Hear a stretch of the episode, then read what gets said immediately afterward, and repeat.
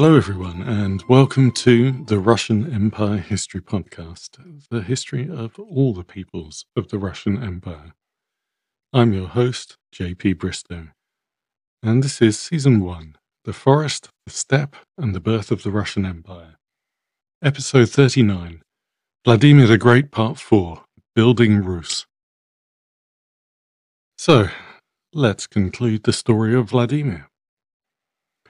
Vladimir was enlightened, and his sons and all the country with him, says the tale, seemingly not disturbed at all that none of these sons involved his Byzantine princess wife. The chronicler says that he had twelve sons, and he assigned them to various towns, having obviously not learned anything from his own experience. Vyacheslav got Novgorod, Izyaslav Polotsk, Svyatopolk Turov, and Yaroslav got Rostov. Vyacheslav died young and Novgorod passed to Yaroslav. Boris got Rostov, Gleb, Murom, Sviatoslav, Derevo, Vsevolod, Vladimir, and Mstislav Tmutorakan. Vladimir is concerned by the sparse population around Kiev so he establishes forts on the surrounding river network and begins moving Slavs, Krivichians, Chud, and Vyatichians into the forts. They fought with the Pechenegs and, according to the tale, often overcame them. Of course, Vladimir continued with his church building. He brought artisans from Greece to build a church dedicated to the Holy Virgin, and then appointed Anastasius of Kherson to be its priest. He established the city of Belgorod and moved people from elsewhere to populate it. Vladimir went to war with the Croats, and on the way back he finds the Pechenegs drawn up at the river to face him. The prince of the Pechenegs proposes that their champions will meet in single combat, and that if the Rus champion wins, they will have three years of peace. But if the Pecheneg champion wins, there will be three years of war. Vladimir goes back to his camp and sends out his heralds to find a champion, but no one volunteers. The next day, the Pechenegs turn up with their champion, and Vladimir is concerned that he's going to look the fool. An old man from his host approaches him and says that his youngest son, whom he had left to look after the home, is prodigiously strong and has never been beaten. Vladimir summons him, and when he arrives, the youth offers to fight a bull for a demonstration. The youth then, according to the tale, literally rips the skin off the bull.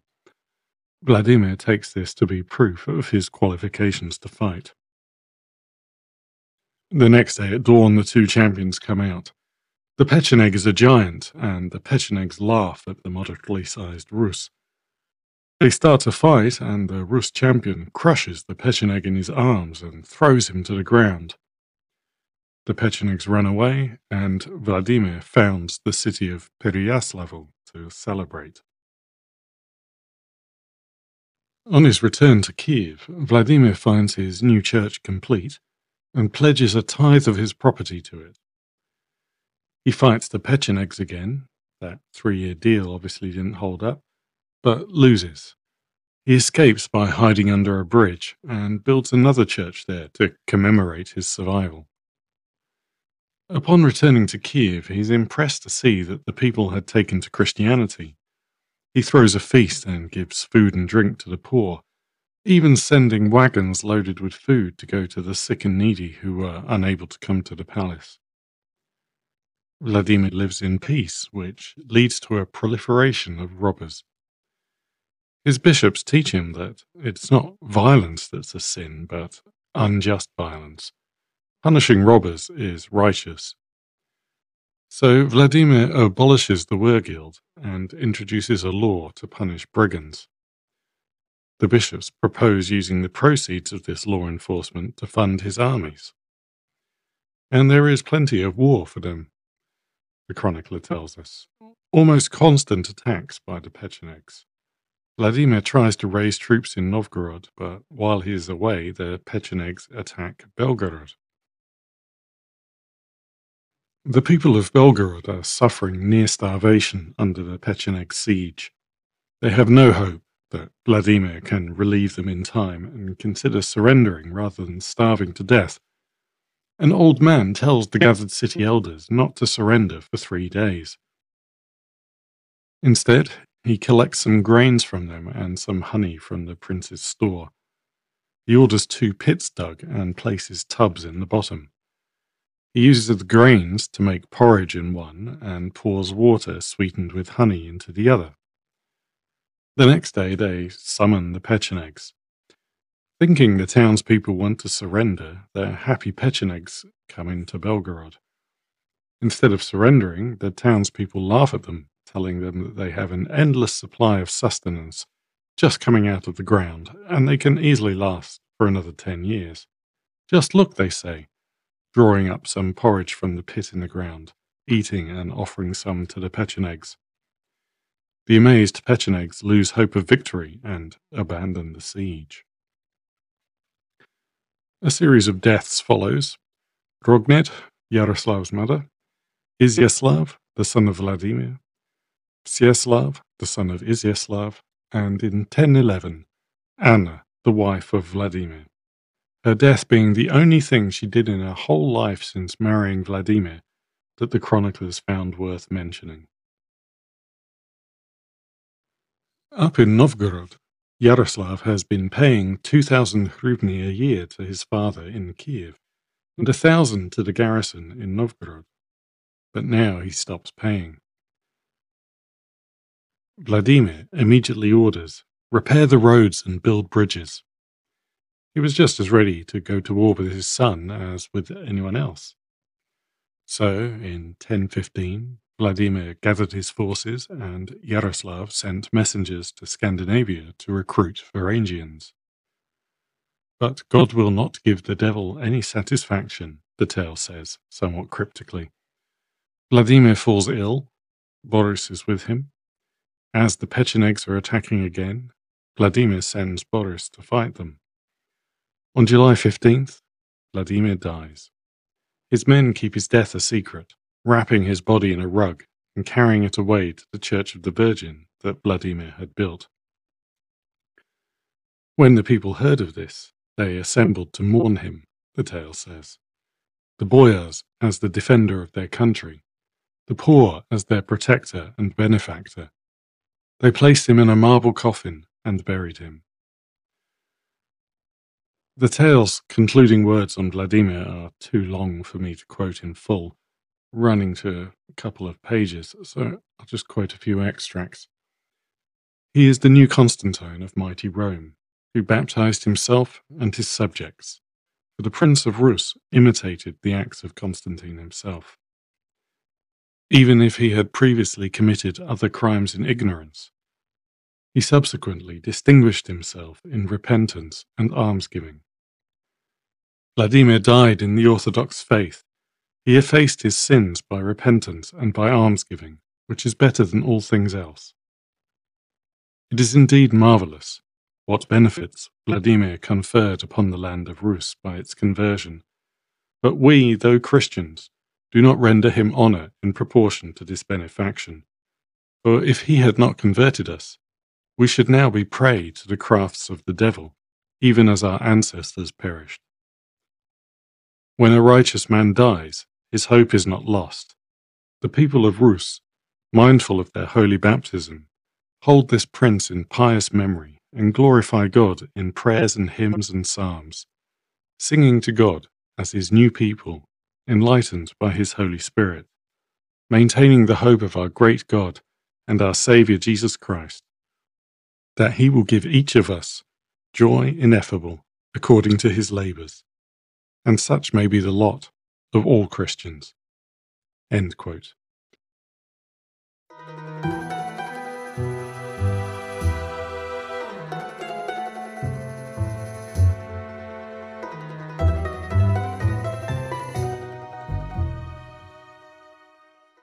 And so concludes the life of Vladimir the Great. I think it's fair to say that the chronicler knows there is one thing and one thing only that makes Vladimir great. but almost two decades from the baptism of Rus to his death gives us enough time to see if he was capable of doing anything else significant. As you will have noted, there's an awful lot of war fighting going on for a saint. We've previously noted some of the drawbacks to Kiev's position, and Vladimir adds in another the lack of people in the near vicinity. Indeed, the archaeological record seems to bear out the city lacking a hinterland, a concentration of population in smaller towns and villages around it, farmers and artisans, people to serve in the military. This had been part of what motivated Sviatoslav to look at moving his capital to a more populated area further south. But instead, Vladimir would embark on an enormous building program. He began moving people around in order to create new settlements and strongholds. From grave goods, we can tell that the tale is correct to say that he moved a variety of Slavs and Finno-Ugrians. The graves also show us a progress in the spread of Christianity. Pagan grave goods gradually begin disappearing, although it takes a long time for them to drop out completely. Cremations begin to be replaced with coffin burials. After all, Christians needed to keep their body for resurrection. He begins to work on the Zmievi Valy, the snake rampart or serpent's wall. If you cast your minds all the way back to the Scythians and their dragon banners, that's where the name comes from, and the walls were a response to the steppe nomads. An extensive network of earthwork defences was built out towards the steppes south and west of Kiev, the ramparts linked rivers used for transportation with fortifications built at prominent points, and included a continuous rampart running all the way along the left bank of the Dnieper. A large settlement was built where the Sula joined the Dnieper, along with the ramparts running along It included a fortified harbour for boats sailing on the Dnieper and covered a total of 27 hectares.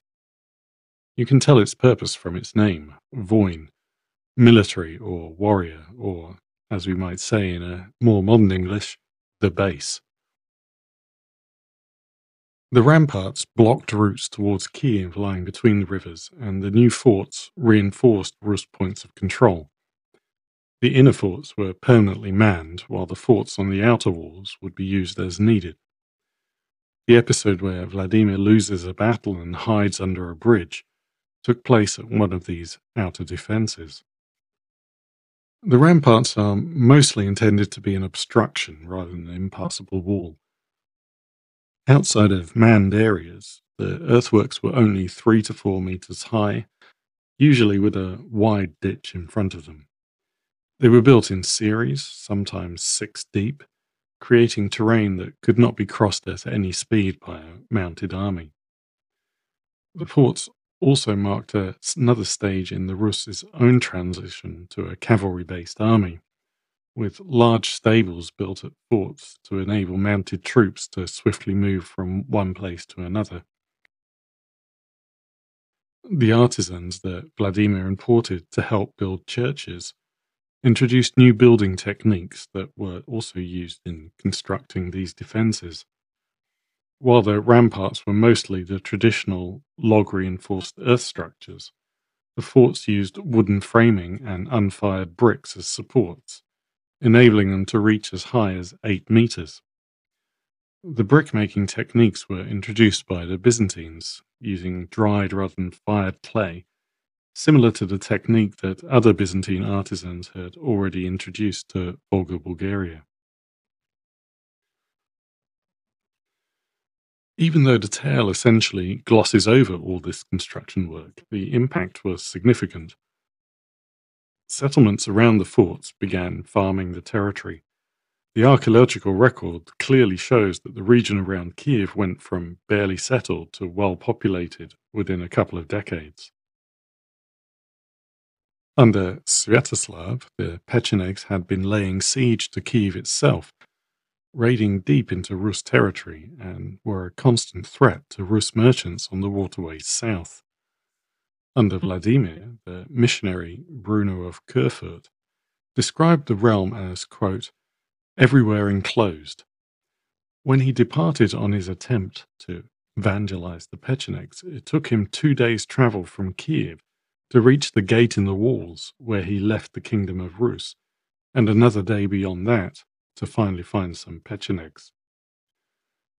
Although Vladimir is still involved in near constant warfare with the steppe, his heartland is no longer under threat. Rather, the story of the Pechenegs' failed siege of Belgorod, one of the largest of the fortified settlements in the defensive system, shows that it's successfully performing its function of keeping the Pechenegs out of Rus itself.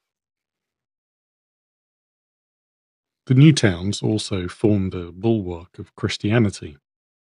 Their cemeteries show no sign of pagan practices, with bodies in coffins placed in graves without barrows raised over them. Another advantage for Vladimir was that these were his towns and villages, where he ruled without question. Unlike Novgorod, where the people had demanded their own knyaz, these people were his. They provided a resource of wealth and manpower within easy reach of his capital reducing his dependency on, in particular, mercenaries from further afield. This also affected Vladimir's own standing. While Sviatoslav had presented himself as one of the warriors, the leader of his retinue, Bruno of Querfurt found Vladimir to be a ruler clearly set apart from and lording it over anyone else in his realm. Bruno gives us some other interesting tidbits. He had travelled to Rus from the Germans to convert the Pechenegs and started by visiting Kiev. This might seem a bit strange given how we are used to thinking of the Orthodox and Latin churches being in opposition, but it's another piece of evidence that maybe the division was not that strong at the time, and we should not project it back. The Pope had actually sent two missions to Vladimir since he converted, one of them including envoys from the kings of Hungary and Bohemia. On one of them, the Archbishopric of Gniezno had been established in Poland. It was supposed to cover Sclavinia, an area that included all of the Slavic peoples. Part of Otto's plan for the Holy Roman Empire was for it to mimic the ethnic territories of Rome or Byzantium, so he designated various parts of his empire as Germania, Gallia, Roma, and Sclavinia. Meanwhile, the Hungarians had aligned themselves with Rome, so perhaps Kiev's attachment to Constantinople was not yet set in stone, and the envoys were bidding to bring Rus over to the Germans or the Pope as part of these processes. Vladimir also sent out his own envoys to Rome shortly after, with the stated purpose of observing the land and customs, as well as other missions which he sent to Jerusalem, Egypt, and Babylon. Their actual destinations could well have been the other patriarchs in Rome, Jerusalem, Alexandria, and Antioch. And rather than seeking an alliance with any one of them in particular, they could have been gathering knowledge for the Church of Rus to increase its independence. Anyway, Bruno had travelled to Kiev, where Vladimir tried to put him off going to the Pechenegs by saying that he would be killed. Bruno thought Vladimir was a good Christian king, and despite what Patriarch Kirill thinks, he didn't seem to see anything in Orthodox Rus that made them separate from German or Latin Christians. Bruno also describes a clear boundary between the territory of the Rus and the Pechenegs, and the assumption among both that war was the natural state of their relations, which, if you recall previous episodes, is a shift away from their ability to find a common cause. Despite Rus writers describing the Pechenegs as savages attacking without provocation, this was not quite a one way street. The construction of walls is not only defensive, it's also offensive. By building Rus defenses out into the steppe, Vladimir was not only protecting his people, he was also asserting that land that was not previously belonged to the Rus was now his property. For the peoples of the steppe, as we shall see again in the future, this meant that their sedentary neighbors were settling in river valleys that the nomads might previously have used as winter campsites, and converting summer grazing to farmland. Predatory steppe raids did not just come out of nowhere.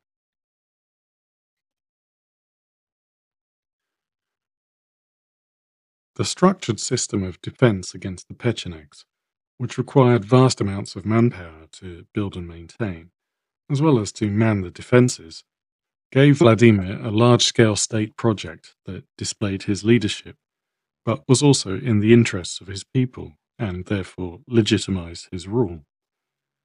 For now, this defending the people against foreign incursions was the key role of the King of Rus.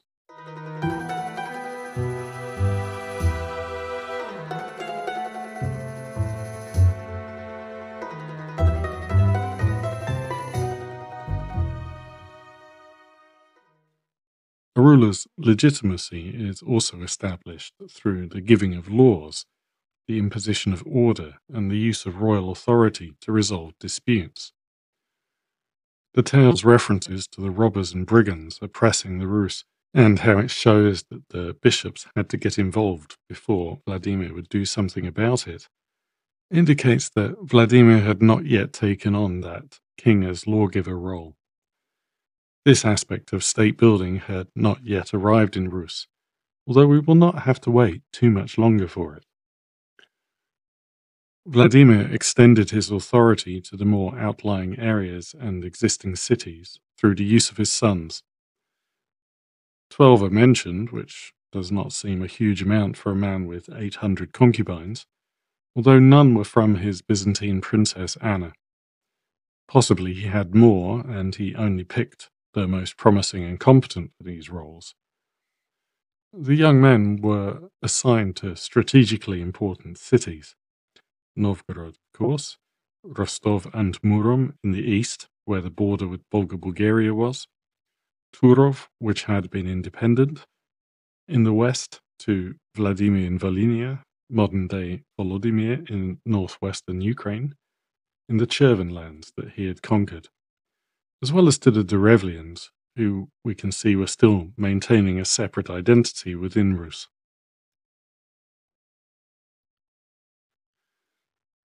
Vladimir's marriage to Anna and the adoption of Christianity had certainly put Rus on the dynastic marriage map. Vladimir's eldest son, Svyatopolk, who may actually have been the adopted son of Yaropolk, the brother that Vladimir had killed on the way to the throne, was married to the daughter of Bolesław Chrobry of Poland, whose name the chroniclers did not find worth recording. Unfortunately, this attempt to build relations with Rus' western neighbour did not go as well as planned. As was the usual practice, the Polish princess brought her personal priest with her. The priest, Reinbern, found that there were still plenty of pagan Rus around, and he did a bit of proselytizing. This might have included converting Svyatopolk to a Latin Christian under the name of Peter. Historians are forced to speculate because there's no record of what actually happened. But Vladimir accused Sviatopolk of joining a Polish plot against him and threw him and his whole family, in, along with Reinbern, into prison where the priest died. Despite the tale telling us that Vladimir lived in peace with his neighbors, this actually resulted in Boleslav using the incident as a pretext for a brief invasion of Rus and attempts to use the Pechenegs against Vladimir. Along with what happened to Svyatopolk, this whole episode, which is covered in the Polish and German chronicles, is entirely missing from the Rus records, which suggests that it could have been deliberately removed for some reason that we do not understand. And as we'll see in the next episode, although Vladimir appears to have successfully repelled the Poles in 1013, Boleslav is not done with Sviatopolk. An attempt to marry one of his sons by Rogneda, Vsevolod, to Princess Sigrid of Sweden was even less successful. According to the sagas, she had him and another suitor killed to discourage other candidates from bothering her.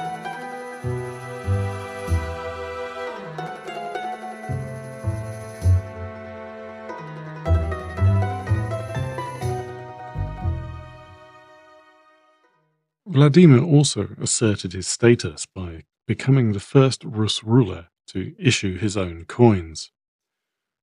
The rulers of Volga Bulgaria had beaten the Rus to this milestone, but as a result of the collapse of the silver trade from the Caliphate, they stopped minting their own coins at just around the same time that Vladimir started his. Vladimir minted gold and silver coins based on Byzantine models. The scale was probably not enormous, only a handful of his gold coins and a few hundred silver have been found. Due to the silver shortage, the silver coins contain more copper. The coins are interesting for how they portray Vladimir. On the early coins, there is a Christ Pantocrator on the face, like Byzantine coins. Vladimir is depicted on the reverse on a throne wearing a Byzantine crown and holding a scepter with a cross. This was a bit of a local innovation. The throne was the main attribute of authority for the Slavs, a tradition that came from Scandinavia, rather than something that they had copied from the Byzantines, which displayed the head of the emperor on their coins. To make sure you got the point, the coins were inscribed Vladimir na stole, or Vladimir on the throne. On later coins, Vladimir on his throne moved to the face of the coin, and the reverse displayed Vladimir's personal sigil, a symbol of ownership or authority that the Rus had adopted from the tamgas used by the Khazars and other steppe peoples. You would probably recognize it, as today it has become the trident emblem of modern Ukraine.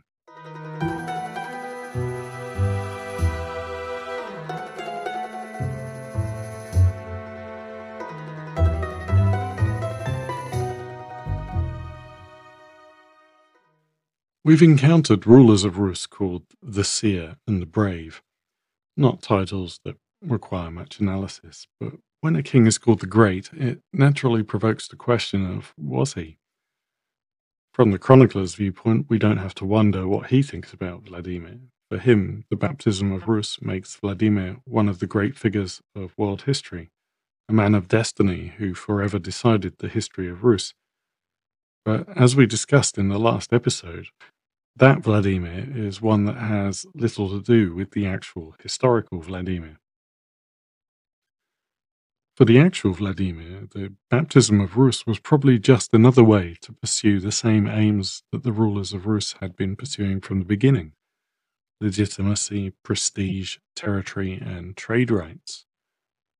Vladimir can also lay claim to greatness in his consolidation of Rus, the assertion and reinforcement of borders, massive building programs that involved shifting whole populations around his realm, founding cities and bringing Byzantine artisans to Kiev to introduce new technologies and construction methods.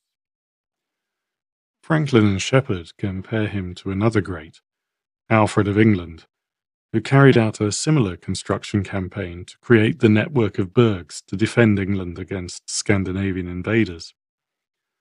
Vladimir's building program was bigger than Alfred's who did not have the advantage of being able to move populations wherever he needed them.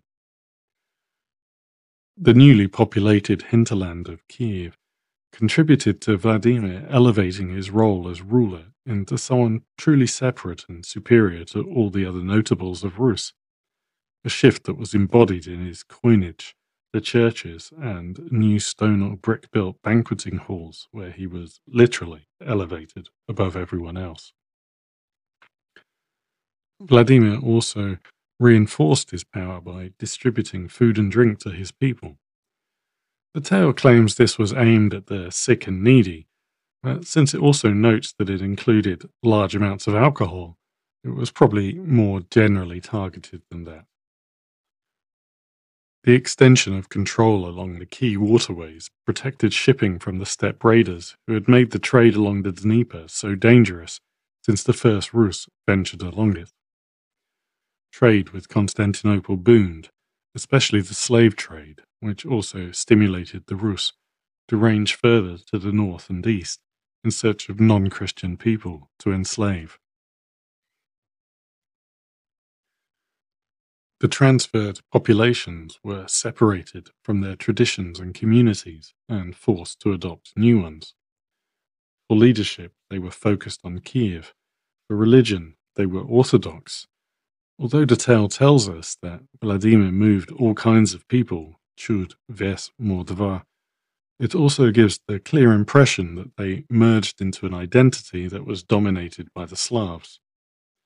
Some tribal names start to drop out of the chronicle.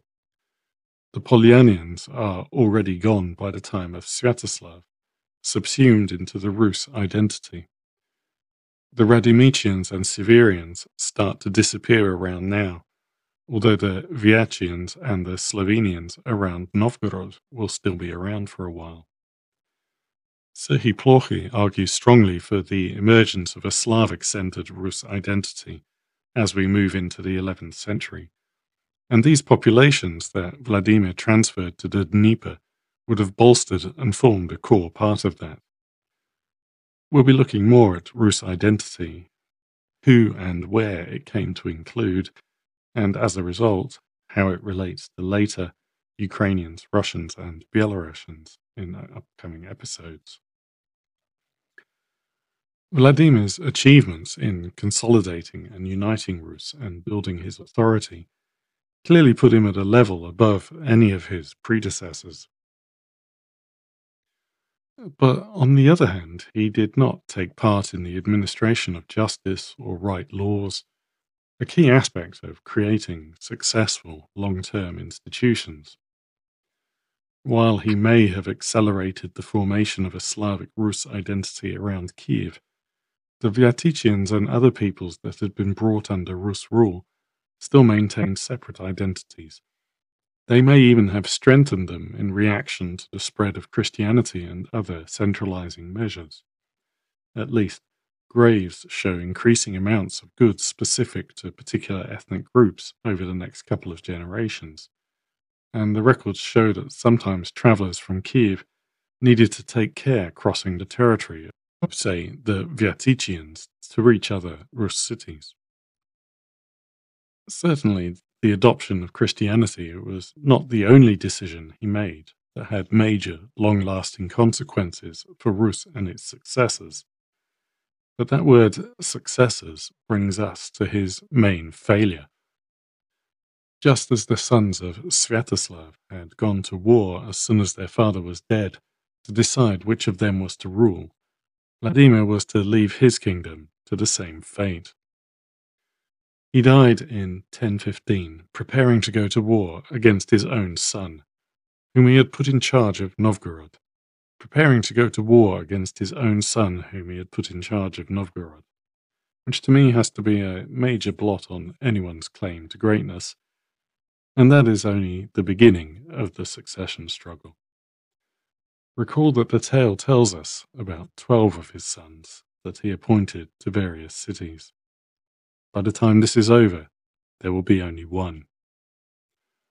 Join me next episode to hear what the Vladimirovichi, the sons of Vladimir, do once their father is gone.